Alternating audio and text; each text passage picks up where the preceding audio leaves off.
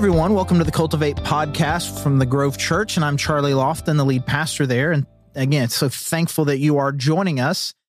And we are still, uh, we are getting close to the end of a pretty long series that we've been doing on deconstruction and kind of what that meant. We kind of spent the first few weeks just kind of talking about what does it mean? Like why why are people kind of walking away from church or really starting to question things about their faith? Kind of talked a little bit of the why of it. Spent some time talking about kind of how we as a church can just do a better job, just kind of loving and encouraging and being empathetic with people who are making those kinds of choices or struggling in some way. We've talked a little bit about how we can rebuild.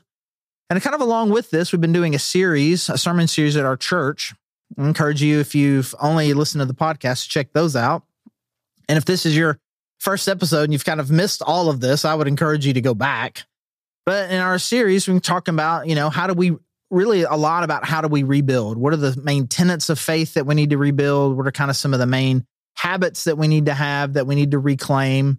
And with each one of those five sermons, I feel like there's always there's been a real question that kind of a philosophical question of sorts, be it theological or practical, that I feel like uh, you're not really able to address in a sermon. To kind of we kind of intro the topic, you don't have enough time to really delve into some of these deeper questions. And so these last few weeks have just kind of paralleled some of those things where we've kind of talked about Jesus being the only way. We've talked a little bit about the the problem of evil, you know, and and last time we we we talked about can you do the Christian life alone? Do you really need church, right?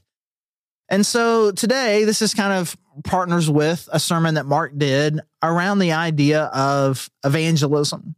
And we intentionally in the sermon, we didn't really kind of, you know, we didn't really push the idea of the word evangelism. Really kind of just talked about the idea of is it, you know, are we are we called? Is it right? Are we supposed to bring Jesus to people?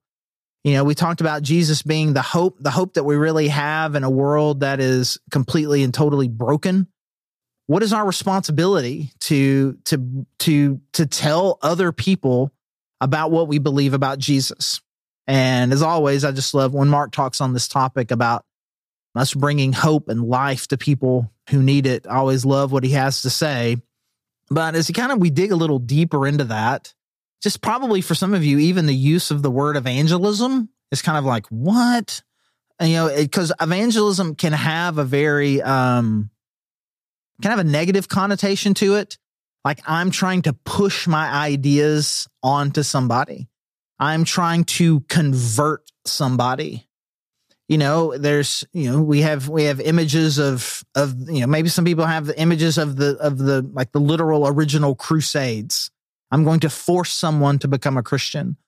Or maybe even the evangelistic, you know, smaller C crusades that happened where we're trying to get people to convert.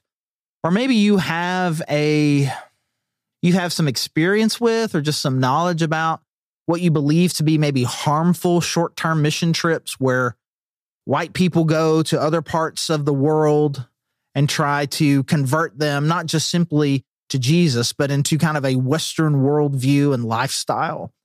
And so the idea of evangelism, I'm going to share the gospel with someone, has a real, just kind of negative negative connotation negative feel of like like is this the is this okay? And i think at its core i think it is important to understand this that the message of jesus christ that jesus came to bring hope to the world that jesus came to pay the penalty for sin that jesus is the answer to the brokenness of the world. There's just kind of at its core level of course people need to know about. If it's true, people need to know about it.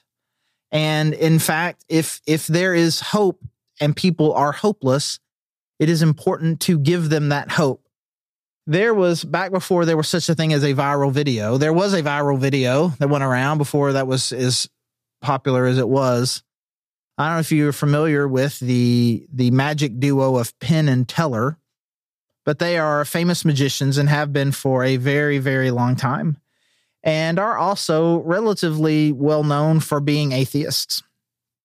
And um, there was this video where the where the, the you know there's of those if you're familiar with them there's the one that talks and the one that doesn't so the one that talks Penn had somebody share the gospel with him and he was talking about that he wasn't really personally offended by that even though he disagrees with it thinks it's nonsense or whatever and he just kind of gave this really fair a fairly passionate defense for the importance of christian evangelism from an atheist who doesn't believe any of it and basically says, okay, if your worldview says that the only hope that we have in this world or the next is through Je- is through Jesus Christ, that is in fact necessary. It, of, of of course he would want to tell tell other people, and in fact you should receive it as a compliment. And it was just kind of this interesting thing that was kind of at least being passed around in Christian circles of his kind of defense for somebody sharing Jesus with him.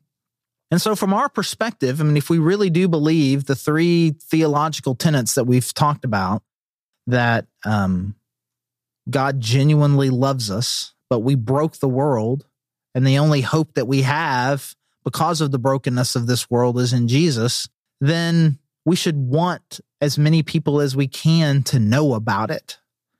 And so, I think conceptually, I, I, I don't think that the world needs to know who Jesus is and the life that he offers. People need to know. Like, I, I don't think that that should necessarily be controversial for people who genuinely believe what Jesus taught and genuinely believe in the gospel. Now, if if you believe that Jesus is kind of one of many different ways to God, and of however you understand God, and however you um, think you can connect to him. Whatever you believe is good. If you believe, you know, um, as, long, as long as you believe something and you're sincere, as long as you have some kind of faith that you're going to be okay. If you believe that Jesus is not the answer, but Jesus is an answer, then I then I understand. Like why you've already found an answer. Why do you need a different one? I understand that. And we talked about this a couple of episodes ago about whether or not Jesus is the only way, or kind of one of the ways we rephrased it was did Jesus have to die for us? Or were there other ways to kind of be reconciled to God apart from that?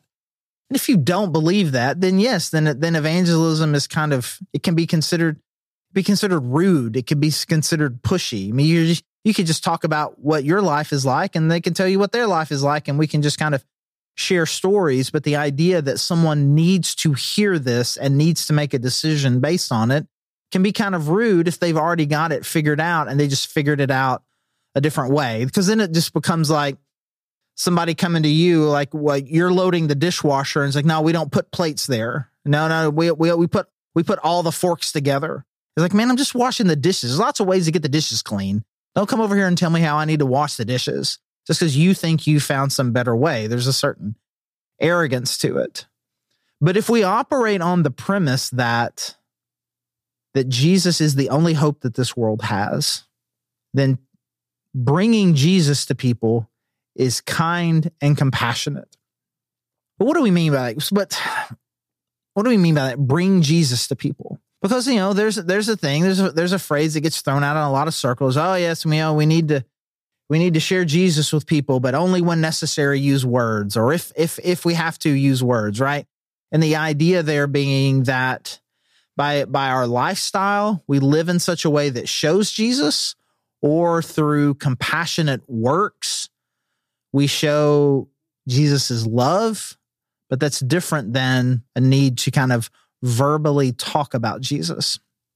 Now, you're not going to hear me say anything negative about living an attractive lifestyle that draws people to Jesus. And you're certainly not going to see me to say anything negative about bringing t- bringing the love of Jesus to people in very tangible ways. In fact, the Bible talks about that. James, the, the book of James talks about that.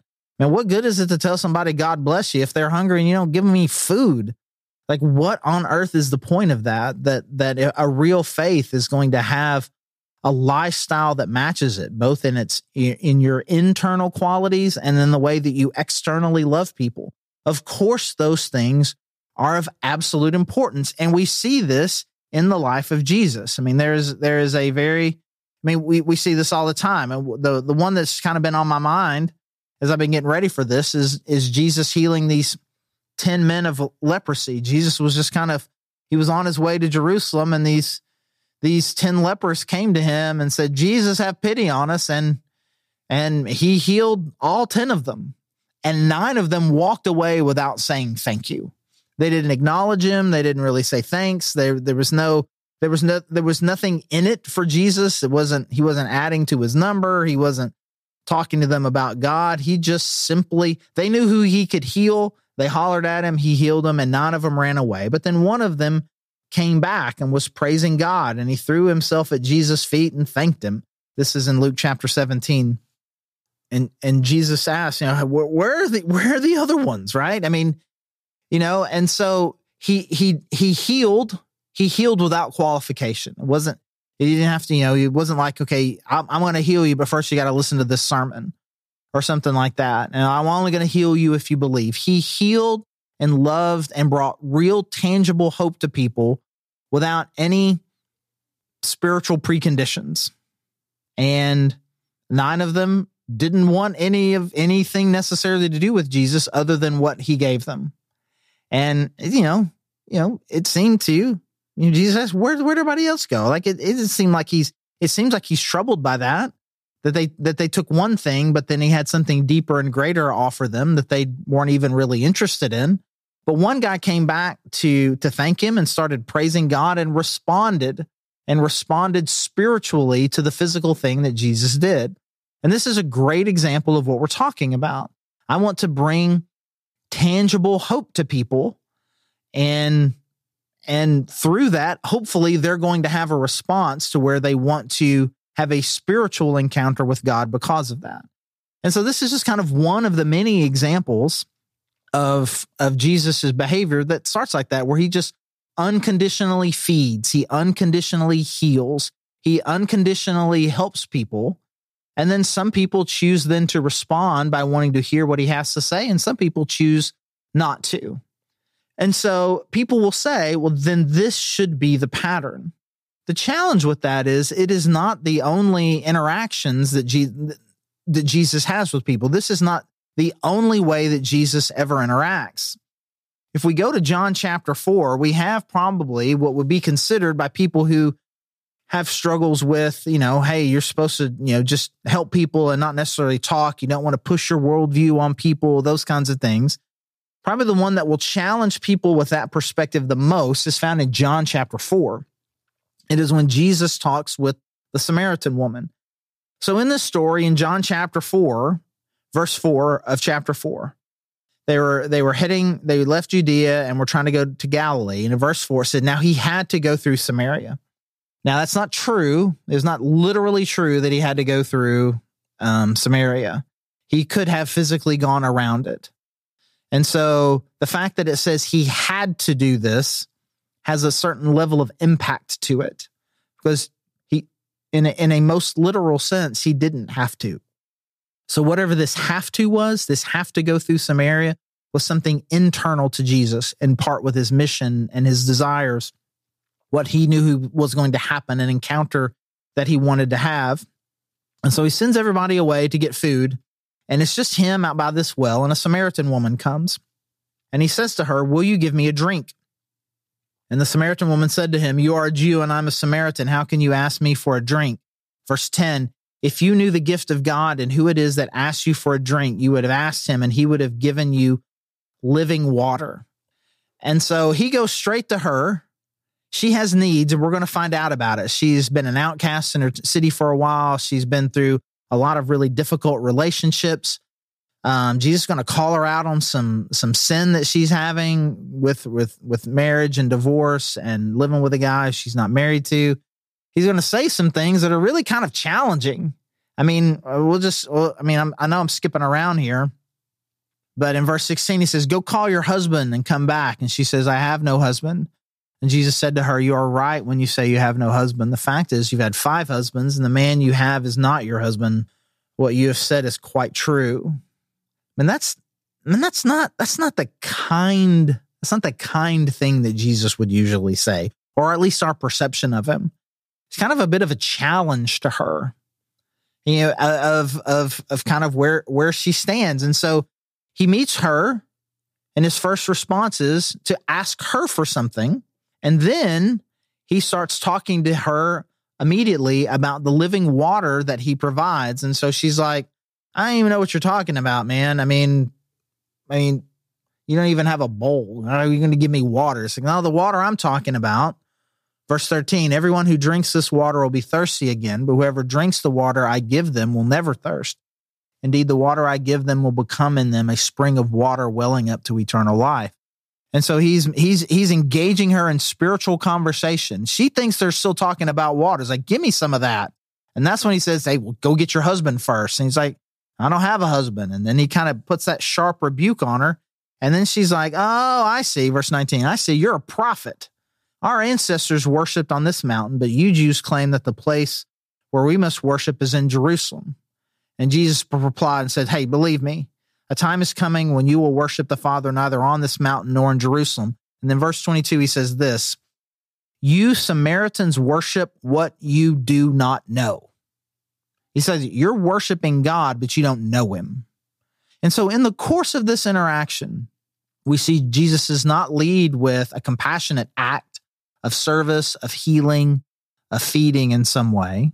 He calls this woman out on a sin and then and, and then ultimately says, Hey, your worship of God is not real because you don't really know who God is. And so all of those things are things that would be for people who object to the idea of sharing your faith with someone, telling people about Jesus, asking them to make a decision to follow Jesus, all the things, all, most of the elements there of that people can find offensive or challenging are actually present here, at least in this one story. And so this is something that Jesus did. Now you might would say in the totality, Jesus led with compassion. In the totality, Jesus, um, he he he was he was a primarily a server, and absolutely all of that is true. But I think it is also important to understand that Jesus had objectives with people. He wanted them to know who he was, and he wanted them to have this life. Even in this story, this story is full of compassion. The story begins with Jesus going out of his way to make sure that he could have this encounter with this woman. He initiated a conversation with someone who was a social outcast. He initiated a conversation with somebody, even though his race believed that their race was inferior. His race in general believed that these people were not good people.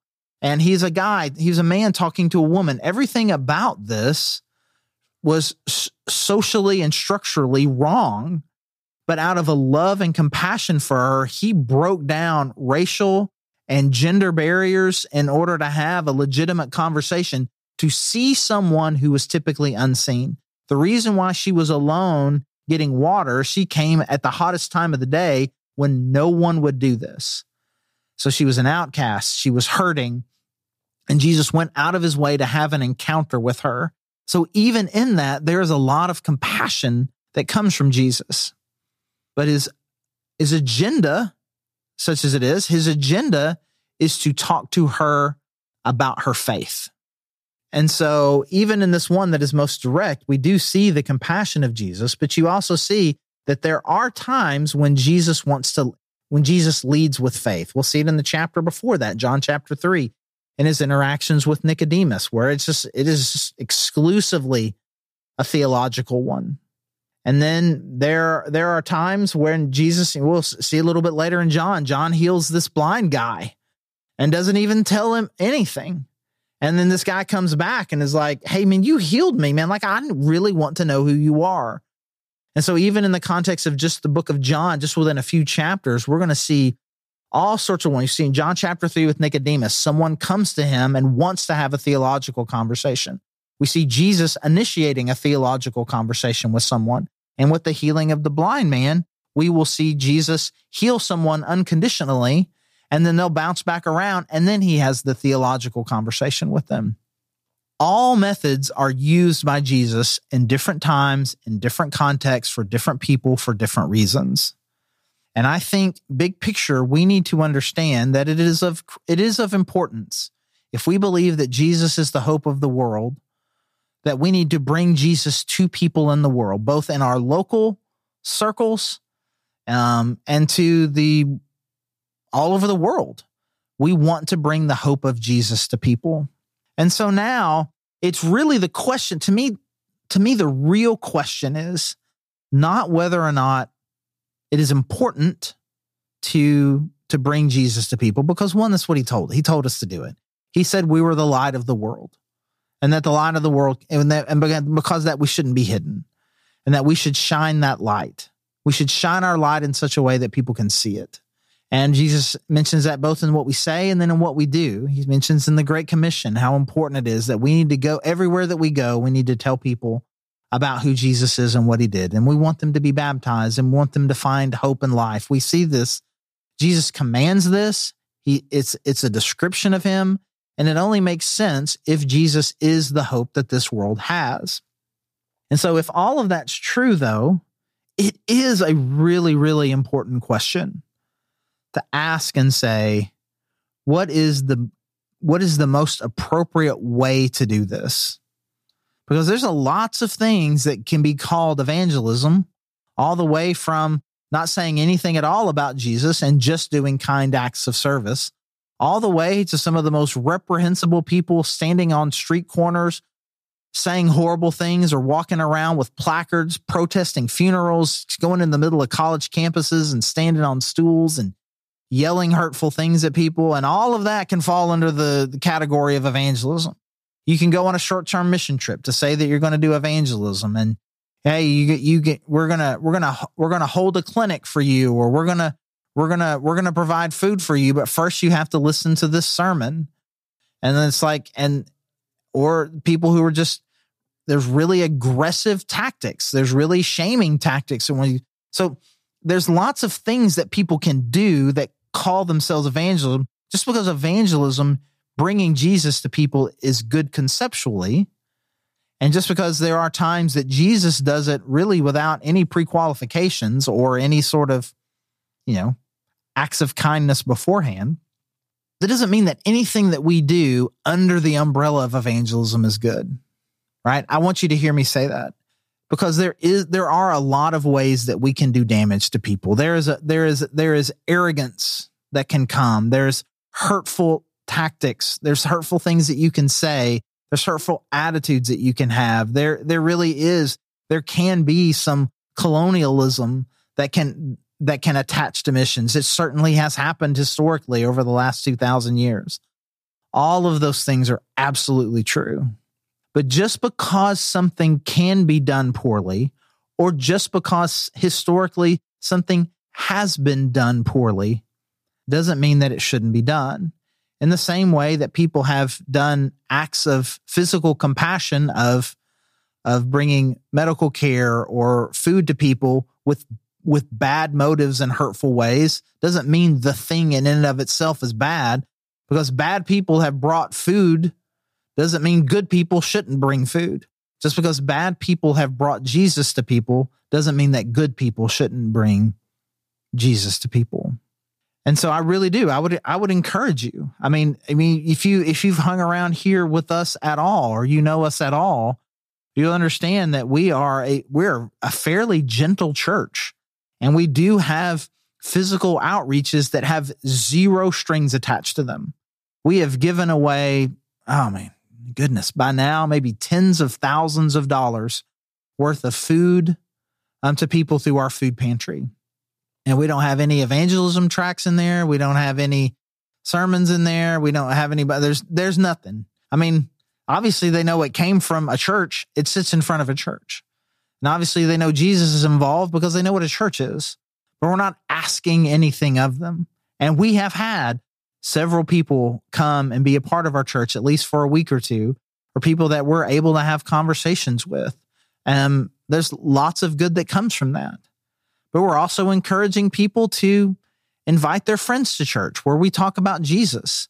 We're encouraging people to feel like that they can confidently share their story with people. We have we have taken small groups of people overseas. It is very important to us that we be known as gentle, that we be known as compassionate, that we be known as people who are not arrogant, who are not forcing anything on anyone.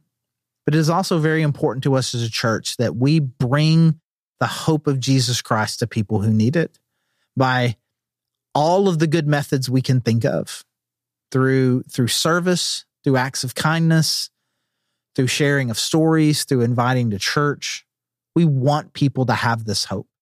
We believe that hope is found in Jesus Christ and we want people to find it. Some people think actually our church should be more aggressive. If you really believe that hope is only found in Jesus, we should be more aggressive with it. I've gotten that criticism from people in our church way more than I get the criticism that that we've been too aggressive with it. But it's really it's not a question of whether or not I believe that Jesus is the hope of the world. It's a question of I know that Jesus is the hope of the world. What is the best tactic to bring that hope to people that live in our community?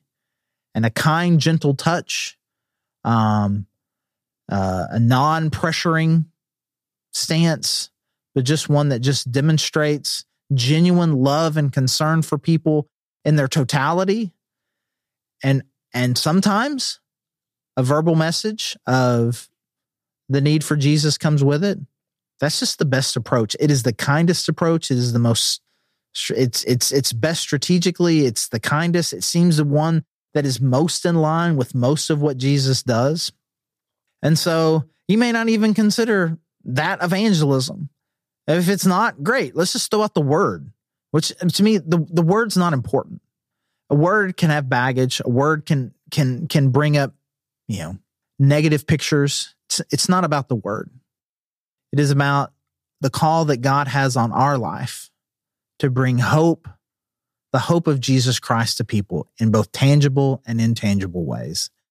So I think it is of critical importance to our mission as a church and I think it is something that we need to incorporate individually into our lives the ability to take overt acts in the name of Jesus to kind of help love and serve people and to have the ability to both initiate and to respond to um, theological conversations about why you believe in Jesus. Again, you see it in Nicodemus, Jesus responding to questions.